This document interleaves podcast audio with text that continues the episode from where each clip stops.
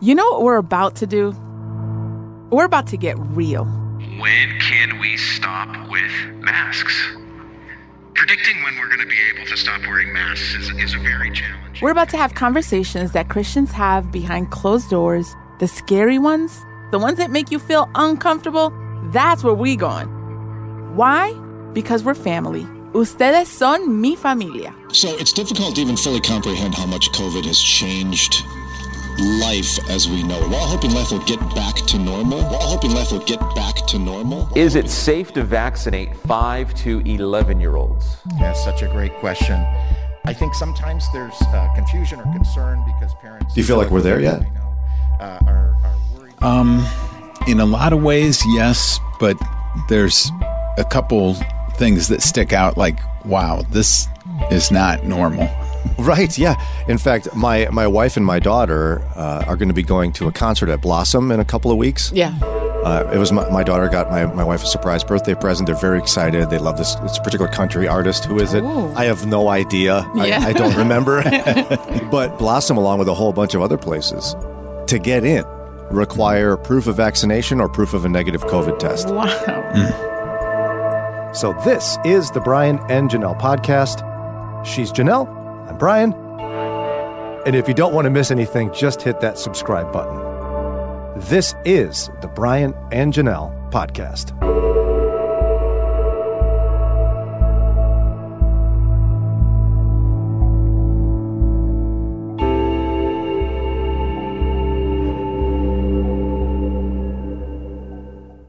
I've never had a COVID test. Do they give you a card or some, like yeah, a sheet do. of paper? Is that how it's done?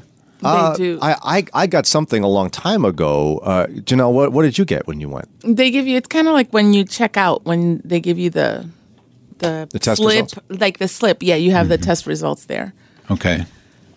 So you can't even get into a concert. Because I know even airlines, like when you're traveling mm-hmm. into the country from anywhere, even if you're a U S citizen, you either have to provide proof that you took a test within the last three days or proof that you got a negative test.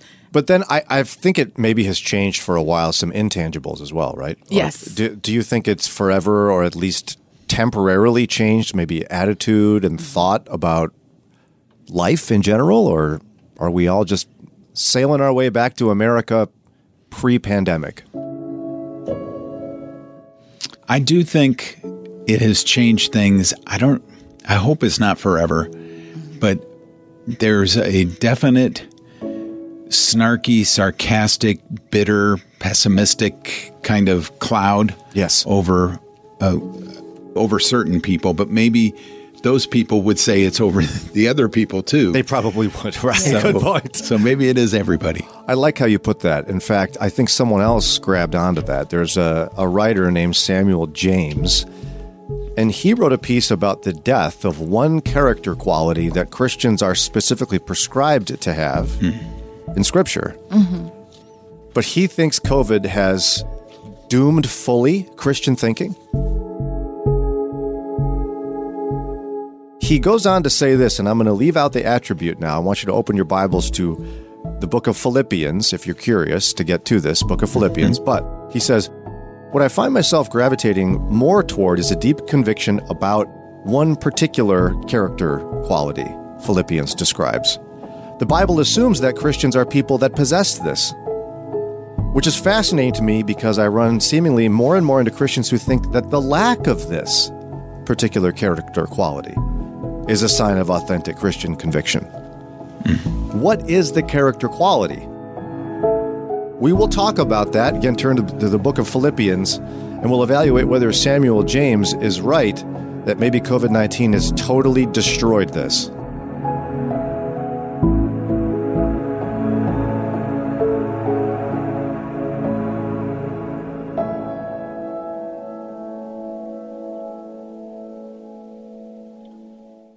Hey, it's Brian. I've got one little request. Now, I'm not good at tap dancing, so I will not tap dance around it. So here it is. We need your money. Okay, that was a little direct, but it's true. We're part of Moody Radio Cleveland, and we're a listener-supported ministry. So people like you who listen to this podcast every week faithfully, and we're grateful for you, you are the ones who keep every episode coming out time and again. And it's not cheap to keep radio stations and podcasts running.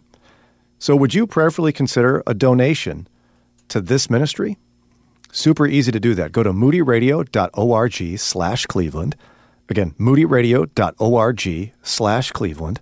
And you can follow links there to get your gift in safely and securely right now. Thanks.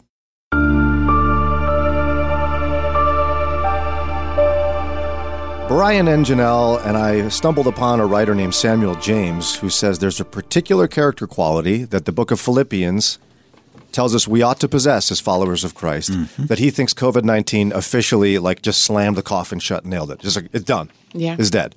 Wow. That's it's pretty strong. Intense because he says it's the, the, the article is called The Death Of, mm-hmm. and then this character quality. Mm-hmm. A couple people guessing, they think it's the death of compassion. No. Well, for some, but yeah. no, not, it's not what he said. Peace? Is it peace? Terry in Newcastle says peace. No, it's not peace. No, out in Philippians. It's right before one we all know in Philippians. So Philippians chapter four, verse six says, do not be anxious about anything, but in everything by prayer and supplication with thanksgiving, let your requests be made known to God. Mm-hmm. And everyone loves that one. Right. Anyone read right before that? Is it count it all? Nope. Not count it all joy? Well, people are like, is there anything before that? Right. Yeah. I didn't know. I thought that was all there is. So Philippians four, if you start at verse four, says, rejoice in the Lord always. Again, I say rejoice. Let your reasonableness be known to everyone. The Lord is at hand. Hmm. In other translations, because people... you know, may not recognize that word. Yeah, the, the English Standard Version is reasonableness. It's translated a number of different ways, and again, languages are difficult to translate, mm-hmm. but they're all, at least in the intent of the writer, have something to do with, some say, a gentleness, some say, be considerate, like the New Living Translation mm-hmm. is, let everyone that see that you are considerate in all you do. Uh, but I like the way reasonableness in the E S V encapsulates this whole thing. And so here's what, again, and Paul says, let your reasonableness be known to everyone. Who? Everyone. Right. We like when he tells us not to be anxious. Mm-hmm. I don't know if he wants, if we want to hear him tell us to be reasonable. So here's what Samuel James says. What I, when I, what I find myself gravitating toward is some deep convictions about reasonableness.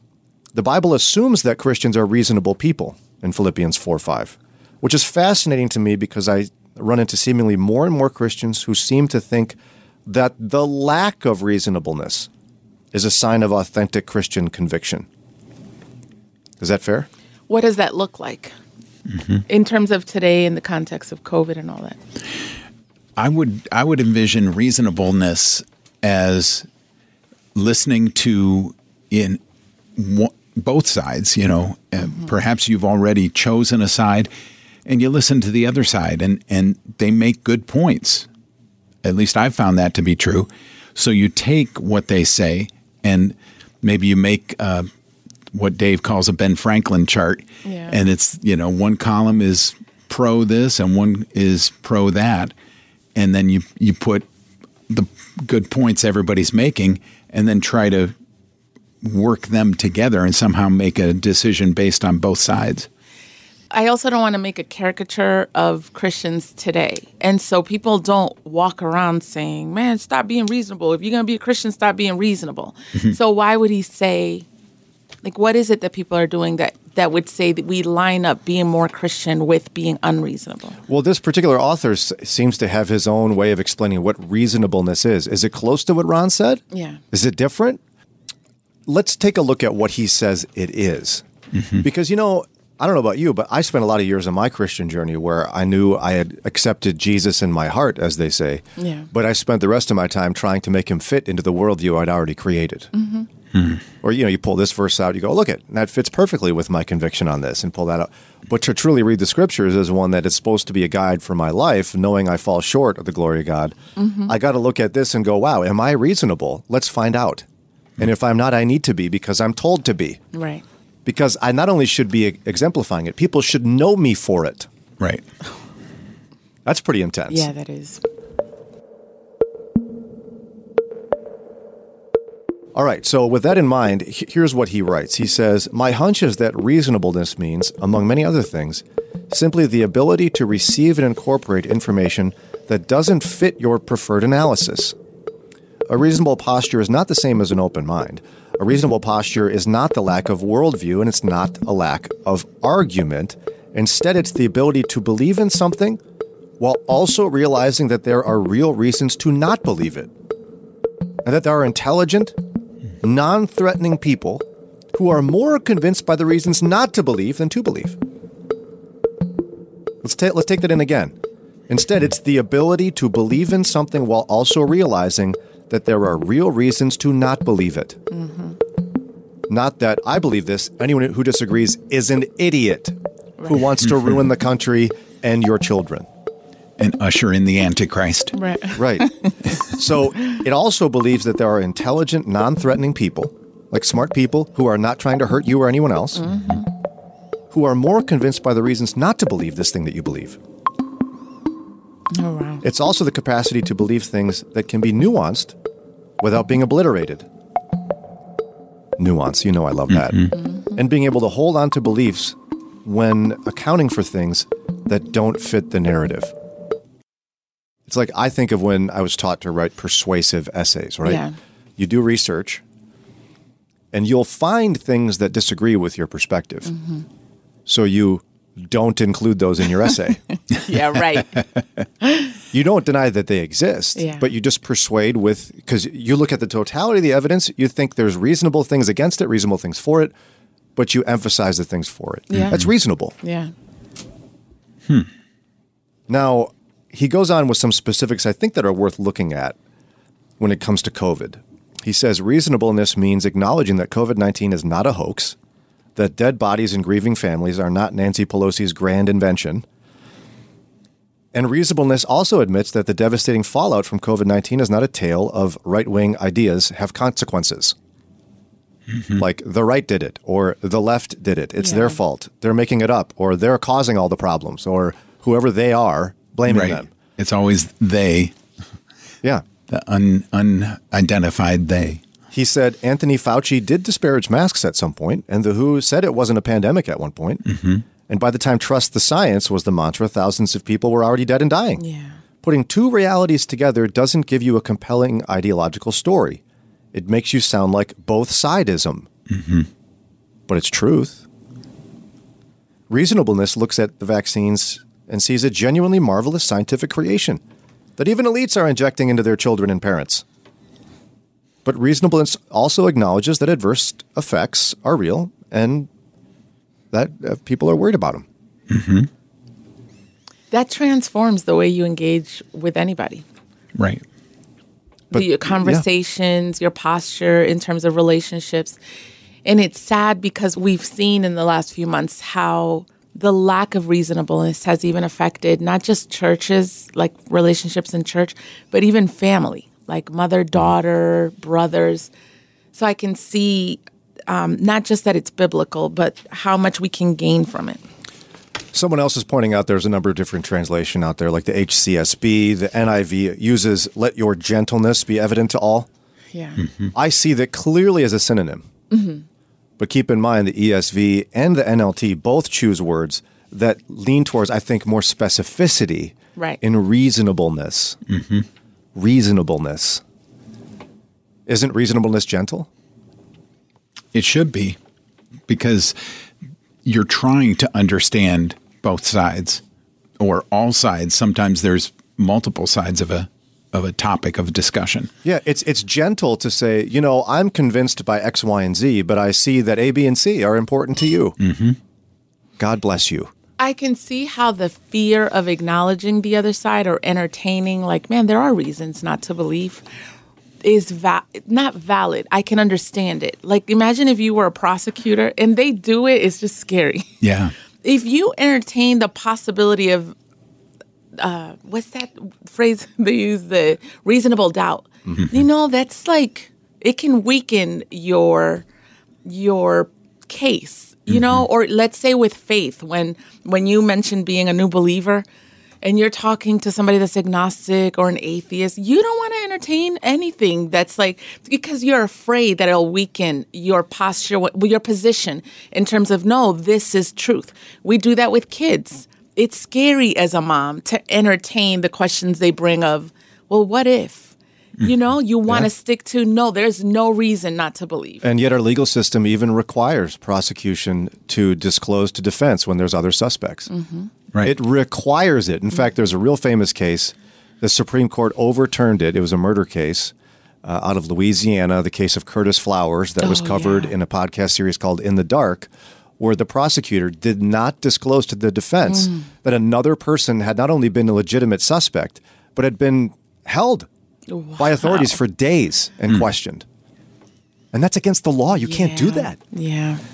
And yet we as Christians have somehow found ourselves on both sides, let's, yeah. let's yeah. be clear, that we have lost the ability to be reasonable, perhaps. How do you gain it?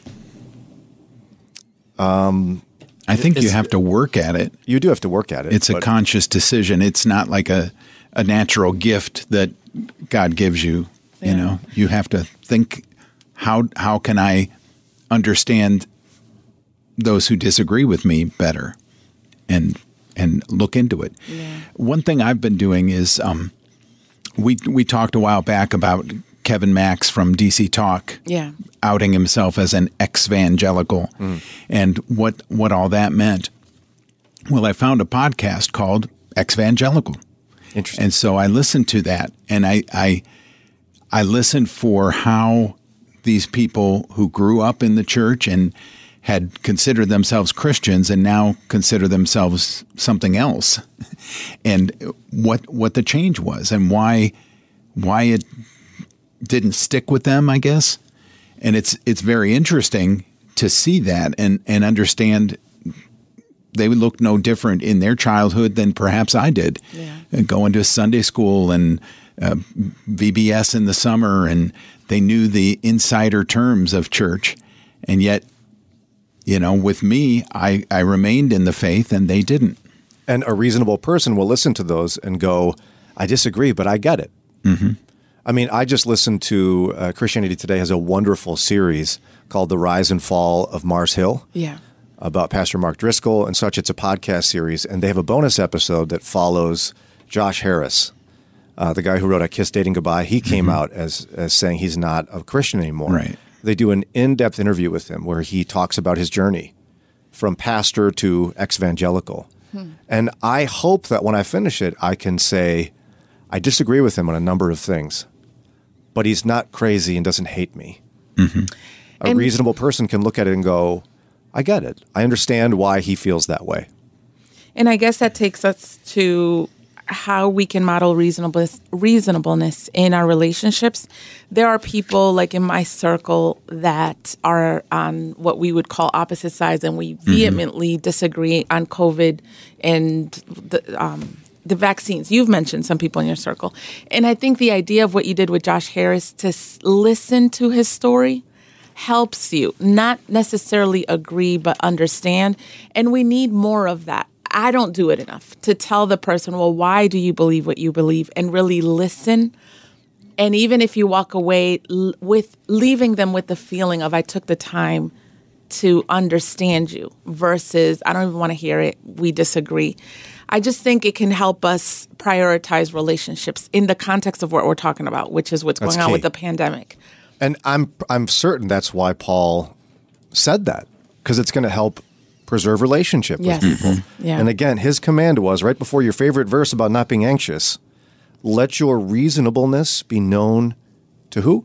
Mm. Everyone. Everyone. And I really like how this writer summarizes it. He said, it's the ability to believe in something while also realizing there are real reasons not to believe it. Yeah. I like Lisa's mm-hmm. text says, a reasonable and gentle person fights the battles inside oneself before they bash the other side. Being reasonable and gentle sees the person God loves in front of them. Amen. I well said. Oh, yeah. Lisa, that's mm-hmm. beautiful, because we are to see people who are created in God's image in front of us, even when they're really wrong and don't know what they're talking about. Yeah. Right. And we should want to let our reasonableness be known to them, because we can build relationship and maybe they'll change us in some ways. Yeah. And Lord right. willing, we can change their heart about our Lord and Savior, Jesus Christ.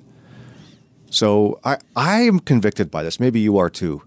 What and, do you think about Katie? She says gentleness is a fruit of the Spirit. So doesn't that mean the relationship and closeness with the Lord would naturally bring this about? I think so. Yeah. yeah.